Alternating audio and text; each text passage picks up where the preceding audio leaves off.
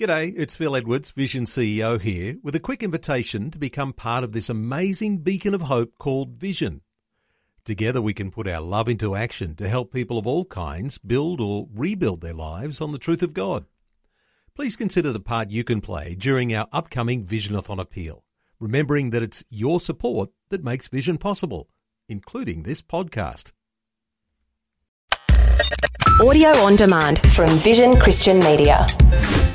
The story.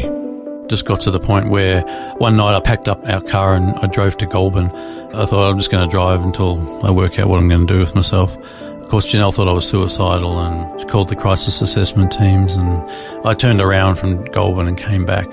At that point, Janelle said, well, what do you really want to do with your life? You know, she, she understood that I was struggling with where life was going and what it all meant. And I prayed and just felt like the Lord telling me to learn to play the didgeridoo and get out on the street and start playing it. G'day, I'm Jimmy Colfax. Welcome to The Story. Well, Mike Lane was going through somewhat of an existential crisis when the Lord led him to learn how to play the didgeridoo. This surprising change in his life has led to tremendous success. And he's played at music festivals all over the world, including the 2000 Olympics in Sydney.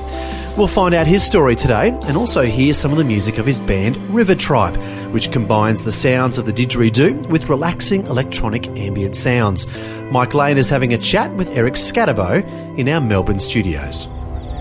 Mike Lane, welcome to the program. G'day, Eric. Good to be here. Glad to have you with us. Let's listen to some of that relaxing music.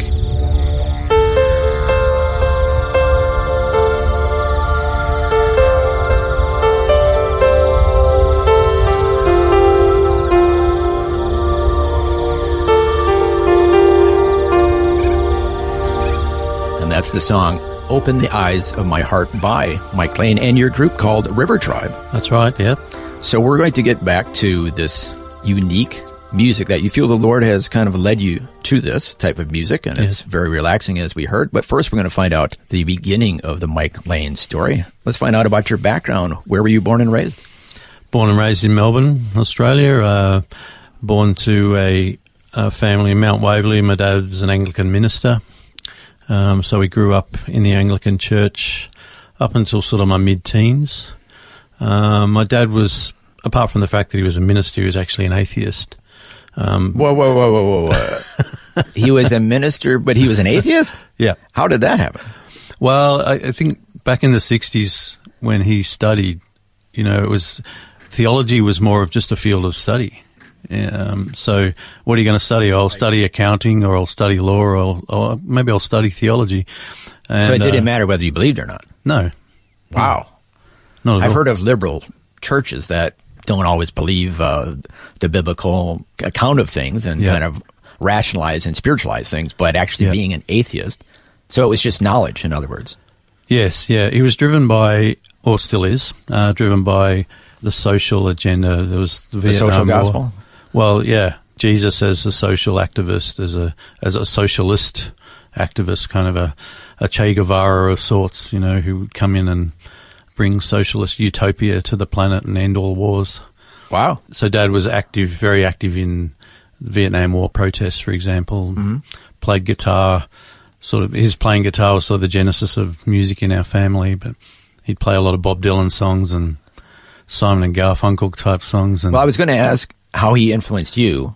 So obviously, musically, he did, Yep. but also did his atheism slash theology influence you as well? Well, we went through the religious kind of process as I grew up. So I was confirmed in the Anglican Church. Um, if you don't know what that is, it's you meet with the bishop once a week for a couple of months and learn how to say the Lord's Prayer off the top of your head, and so you get confirmed as a Christian. But you know, I didn't really have any kind of active faith. I just learnt the scriptures and right answers to the questions. Now, at we the should- confirmation ceremony. We should say that there are Anglican churches that are very conservative and biblically oriented, Oh yes, yep. but this sure. particular one that you were at with your atheist father obviously was not. No, it wasn't. Yeah. Okay. No, I've, I've particularly with touring with the band, we played a lot of churches and uh, we found some very active, very on fire Anglican congregations as well. So No, I'm not trying to paint the, the Anglican Church with that sort of religious brush. Mm-hmm. And there's people who love that high Anglican tradition as well. Mm-hmm. So you were confirmed. Yes. So technically, that meant that you believed. yeah. But in your heart, no, just there was no kind of active faith there. okay. I didn't even really make a connection. There wasn't the sense of being presented with the gospel and that need, that requiring a response. Mm-hmm. Uh, once you're baptized as an infant, you know, you're recognised as a Christian. You simply grow up as a Christian, Mm-hmm. if you like, but that doesn't necessarily mean you've responded to the gospel message and Yeah. repented of your sins and asked Christ to direct your life. So more of a cultural Christian, would you say? Yeah, yeah. Ethically. Yeah. Mm-hmm. Australia's during that period, I guess, up until maybe the mid 70s or so, was very much a Christian culture, mm-hmm. founded on Christian principles, and almost everybody went to church. It was cultural. So that's what you were doing. The other influence that your father had in your life and on your whole family is music. Yeah. All of the siblings grew up playing music. My brother Chris is still very active, plays in a band called Ochre. They headline a lot of festivals around Australia and around the world. So he's a professional musician. Yes, yep, makes his living playing woodwinds. And my sister has a band called Sacred Earth. It's a new age focused, um, yoga meditation focused group. So we don't tend to agree on a spiritual level, but that's where she's at. Um, and they're probably one of the top selling independent artists in this country. In fact, both bands are Ochre and Sacred Earth are both well known. They'd be some of the top independent artists in, in this country. So very successful musically, your Yeah. family has Yeah. gone on to be. And then when you were in school, you met somebody. Yep. Well, I met the Janelle, who's uh, now my wife of 32 years. Uh, she was an active Christian. We were 17 years old. Um, I was a red-blooded teenager, and, And we're talking a Bible oriented, born again, that's right. Yeah. active Christian. Yeah. So she became a Christian through the ministry of Young Life, and uh, she invited me to Young Life camps and things like that. And through the message that they were communicating at camps and their weekly meetings and all that, I took the decision to become a Christian. I mean, the biggest motivator was um, Janelle said um, that she was going to remain chaste till she was married, and if we wanted to remain boyfriend and girlfriend, I needed to become a Christian and observe the same values. And so I guess there, was a selfish motive in there, but it didn't take long to sort of the gospel to take hold, and you know, I got got fired up. Well, I mean, some people would have said, "Hey, forget it. I'm I'm out of here." But Yep, yep. obviously, you really liked Janelle. I did, I did, uh, I do, yeah. that is the correct Still answer. like her a lot. And you did look into it, and you, I'm assuming, sincerely put your faith into the Lord. Yeah. Having an anal- analytical mind, you know, I tried to philosophize it out and reason it out, but in the end, it was just the loving power of the Holy Spirit acting on my heart to motivate me to make that choice. Okay. Well, let's at this point kind of fast forward. So you eventually get married. Yes. You have some children. Yes. Life is going okay. But then in the late 90s, you had a bit of a personal crisis. Yes, I did. We had, at that point, we had four kids. We got six kids all up, uh, four grandkids. But um, at that point, we had four.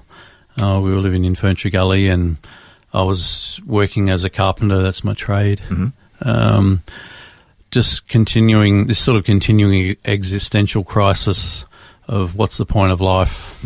Where am I going? What's it all mean? Kind of caught up with me and uh, led me into a slide into depression and kind of a nervous breakdown, as it were. I don't know how to define it beyond that, but it was kind of a mental meltdown. And um, How did it manifest itself? Were you able to go to work or? yeah, I was working. I was working for a good friend at the time, but just uh, working on my own, driving a vehicle, doing repairs on vehicles at auto dealerships, and it was just kind of a downward spiral mentally. It was difficult to get through every day, and just got to the point where one night I packed up our our car and I drove to Goulburn. Just spontaneously? Yeah, and I, I thought I'm just going to drive until I work out what I'm going to do with myself. And um, of course, Janelle thought I was suicidal and she called the CAT team, the crisis assessment teams, and the police were notified, everything else. I turned up, I, I turned around from Goulburn and came back. So I kind of went missing for two days. And so, sort of from that point began my recovery. You know, there was an intervention from the crisis assessment team.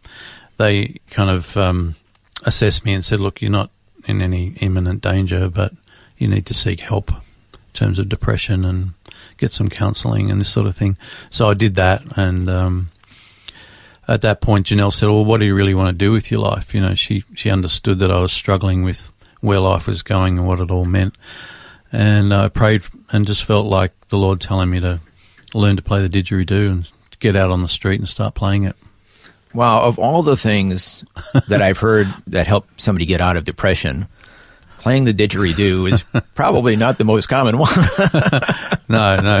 Had you played the didgeridoo before? I mean, No. where did this come from? No, I hadn't even played a wind instrument or anything before. So Really? I'm a bass guitarist by trade, and but I didn't. Problem at the time is I didn't own any didgeridoos, so I had to make them out of PVC, mm-hmm. um, which is a good process, making your own instrument and then playing it, tuning it, that kind of stuff. I don't So- think it would go well if I tried that, but for you, well, it certainly didn't go well at the start. I had to have a strong vision to learn circular breathing, but um, I Wow. did that on the way to work. So every day I would catch the train to and from work. So I continued in that same job doing auto repairs, but I'd go to my boss's house, pick up the vehicle, um, and I'd do that by catching the train. And uh, so I would walk to the station. So I'd play and practice my circular breathing, the didgeridoo, while I'm walking along. Got some very strange looks. And yeah, I was thinking about that. I mean, I can barely do two things at once. Uh, you're playing while walking. Yeah. Did you ever bump into something?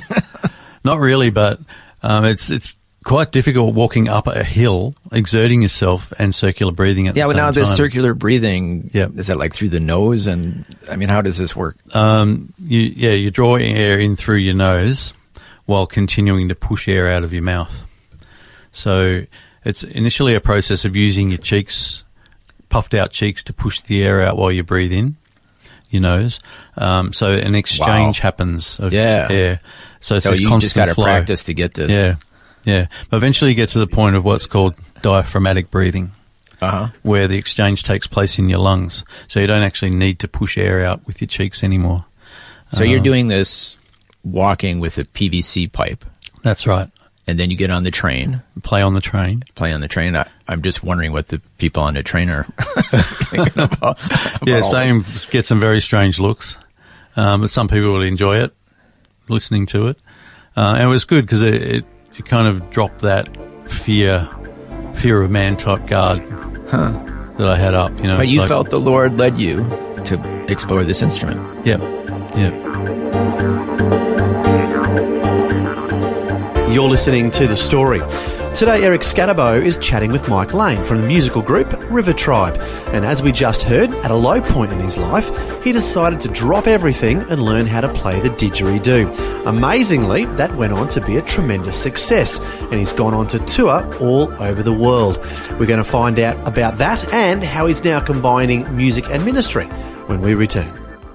If this program has highlighted something you'd like prayer for, we'd love to pray for you. Call 1 800 Pray For Me. That's 1 800 772 936. It's a free call.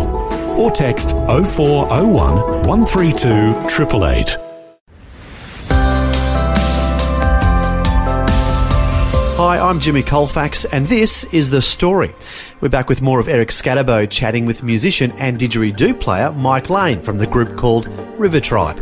As we're hearing, they have a unique blend of electronic ambient sounds combined with the didgeridoo. Before the break, we heard how at a low point in Mike's life, he decided to drop everything and learn how to play the didgeridoo. Now, we're going to hear what happened next in his life. decided to go out on the street and start playing. The problem with that is I didn't have any equipment, so I made a list, including I didn't have didgeridoos still, um, or genuine timber ones. So I made a list of everything I needed to go busking on the street. So I need battery amps and microphones and didgeridoos and uh, I wanted some drums, so I need some African drums. So I made a list of everything I needed and um, just started praying for it. First thing was my brother gave me two didgeridoos. So I got started from there. Other stuff was given to me. I was able to sell some equipment and buy some other things that I needed. Put the kit together and then just started going out on the street.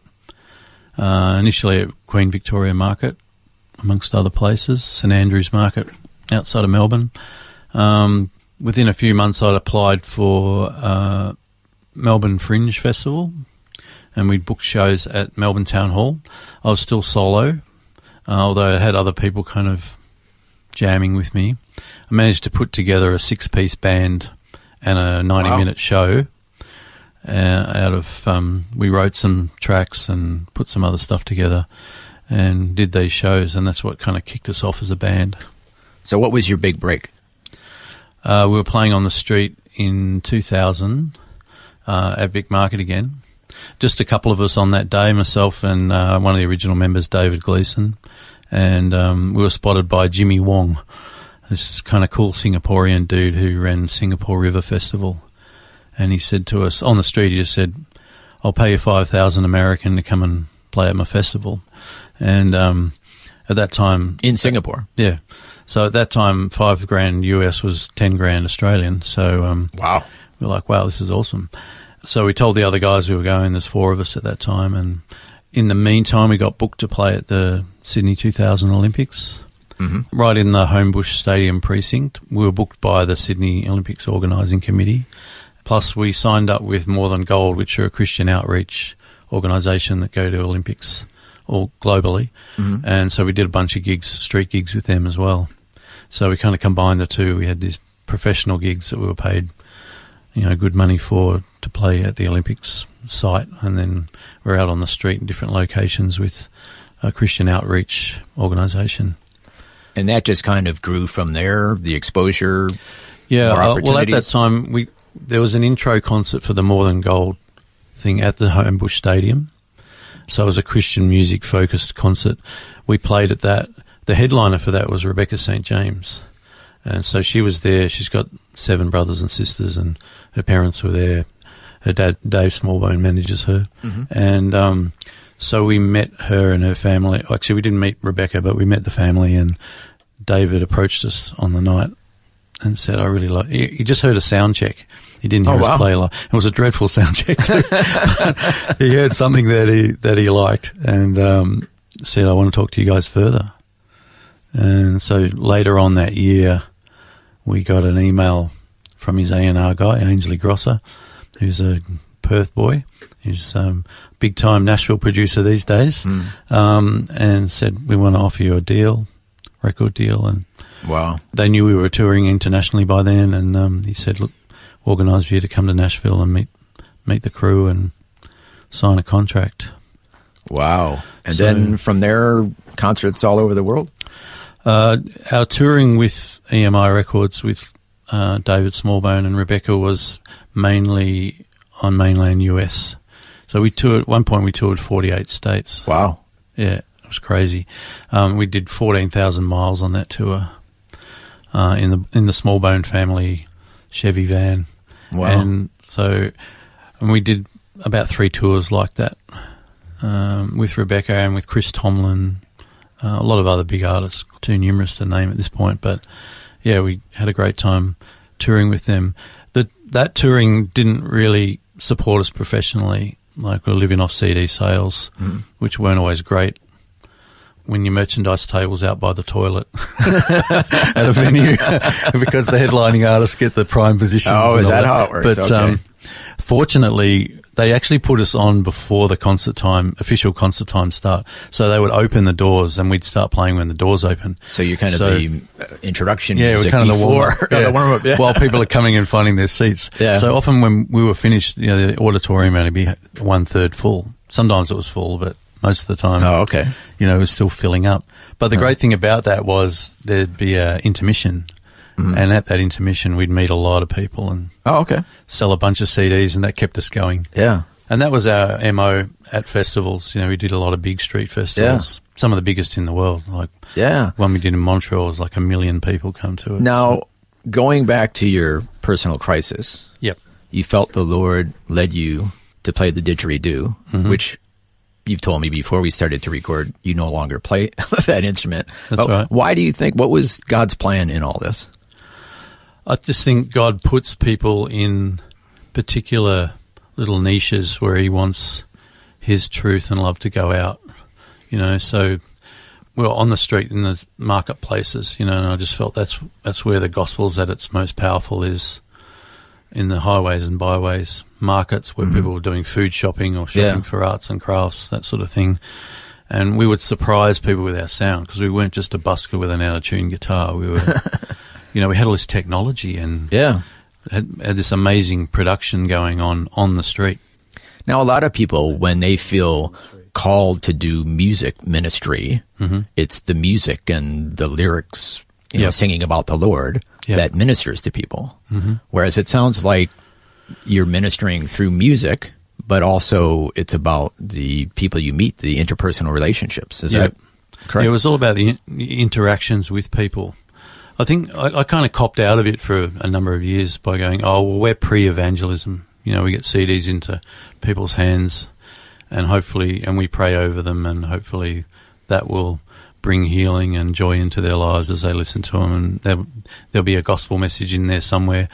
That was kind of my intention, but part of my intention was really to cop out from really speaking up, speaking the gospel directly into people, and it took me some years to just get over that fear of or embarrassment of the gospel itself. You know, trying to fit in, try to be commercially Yeah. viable, Which to- is always to- tempting to do Yeah, yeah, because then you get a bigger audience. Yeah, and But now what are you saying? Now you're not like that?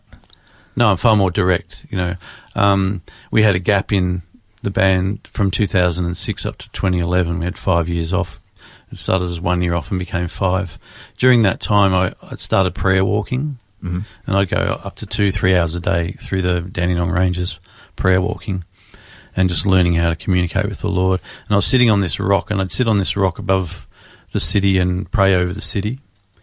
And at one point, I, I'd been listening to Rolland Baker a bit, and I said, "Lord, why don't you send me to the people of Africa? You know, I could, I could be a great evangelist in Africa and these places."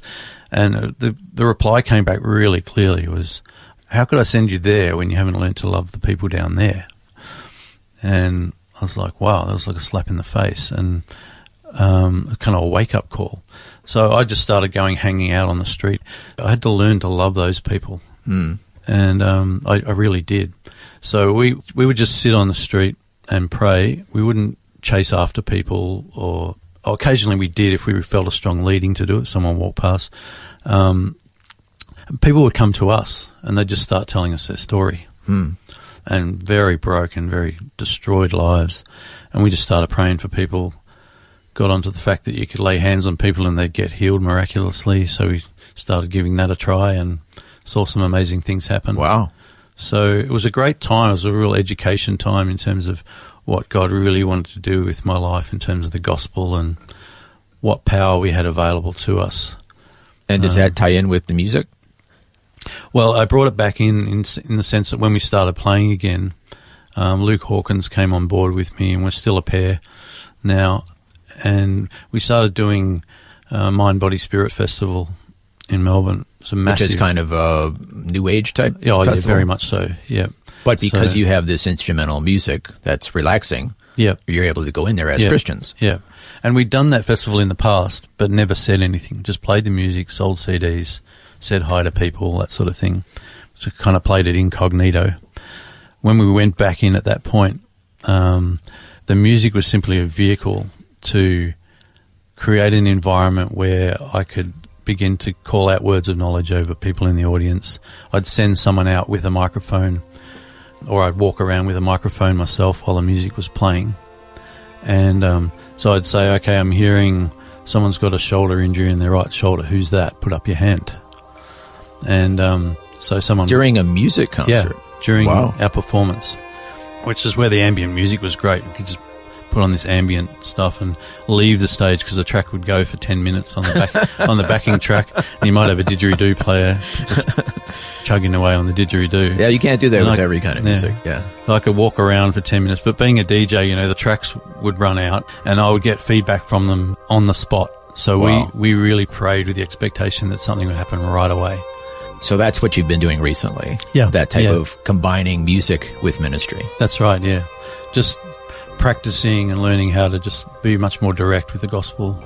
Well, that's fantastic. Um, so you've really gone on a growth experience from Yep. just being instrumental to now being intentional about Yeah. Ministering to yeah, people. Now it's whole of life. It's not just mm-hmm. when we were performing, you know, that's what I've had to learn. Mm-hmm. So I'll be in Bunnings, you know, and people just come up to me and go, oh, my wife's dying of cancer. Oh wow. or you know the number of people who just come up to me and start talking and i think it's that spiritual availability like i can't really explain it except that if you're prayed up and available and just moving in relationship with god people come and tell you their story mm-hmm. because they have a need you know and it's just amazing the times in public where i've just laid hands on people Just ministering to people. yeah and they'll tell you these incredible things that they're going through and i'm like oh i'm going to have to pray for this guy Well, unfortunately, our time has quickly gone by, but Oh. it's been great to hear your story. It's been a blessing to chat with you, Mike Lane.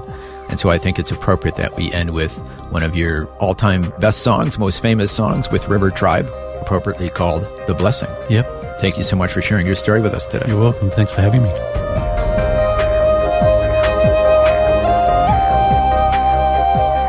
Well, as Eric Scatterbo mentioned, this is the song called The Blessing by Mike Lane's musical group River Tribe.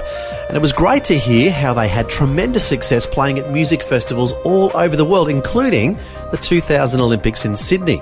But that's not all there is to Mike's life. Actually, there's much more to it. We'll find out next time that this interview almost didn't get recorded on the day it was scheduled because Mike told Eric that he might have to go to Daylesford on that day to pick up a Rolls Royce. What's that all about?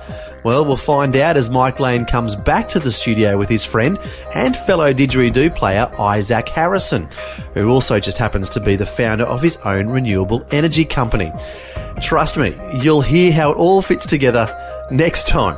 Well, thanks for joining us for the beginning of Mike Lane's story. Until next time, when we'll hear more, I'm Jimmy Colfax encouraging you to share your story with someone today. Next time on The Story. And one time I was sitting at my mate's uni party and a girl walks in. Her name's Lizzie and I used to work my first job in Hervey Bay. She was sold out on fire for the Lord and she would always nag on me to get to church and youth. I'm like, nah, not interested. You know, I've got my own plan. And she had a go at me. She's like, why do you wear a cross around your neck if you don't, you know, live it? That stuck with me. And all these times I've realized how many times God moved on people and then people listened and obedient and reached out. Isaac Harrison is an Indigenous Australian, didgeridoo player, and founder and director of his own renewable energy company called Boonjil Energy. We'll find out his story and why he's converting a Rolls Royce into an electric car next time. The Story. Just another way Vision is connecting faith to life.